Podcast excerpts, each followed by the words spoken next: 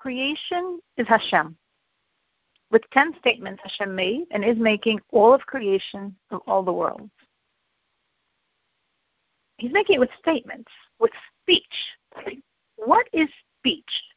Speech means revelation of self outward to something else. So, speech in essence is the process of revealing yourself to someone.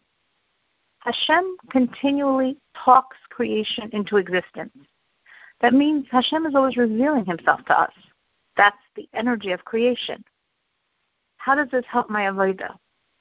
Hashem is revealing himself to me.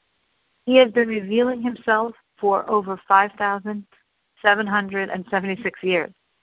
And he keeps on revealing himself from a deeper and deeper inner space of self. When I look at the world, when I look at everything I am personally encountering in the world, in my world, I want to reframe it as Hashem choosing to reveal another part of himself to me. Take it that way, and it seems very different.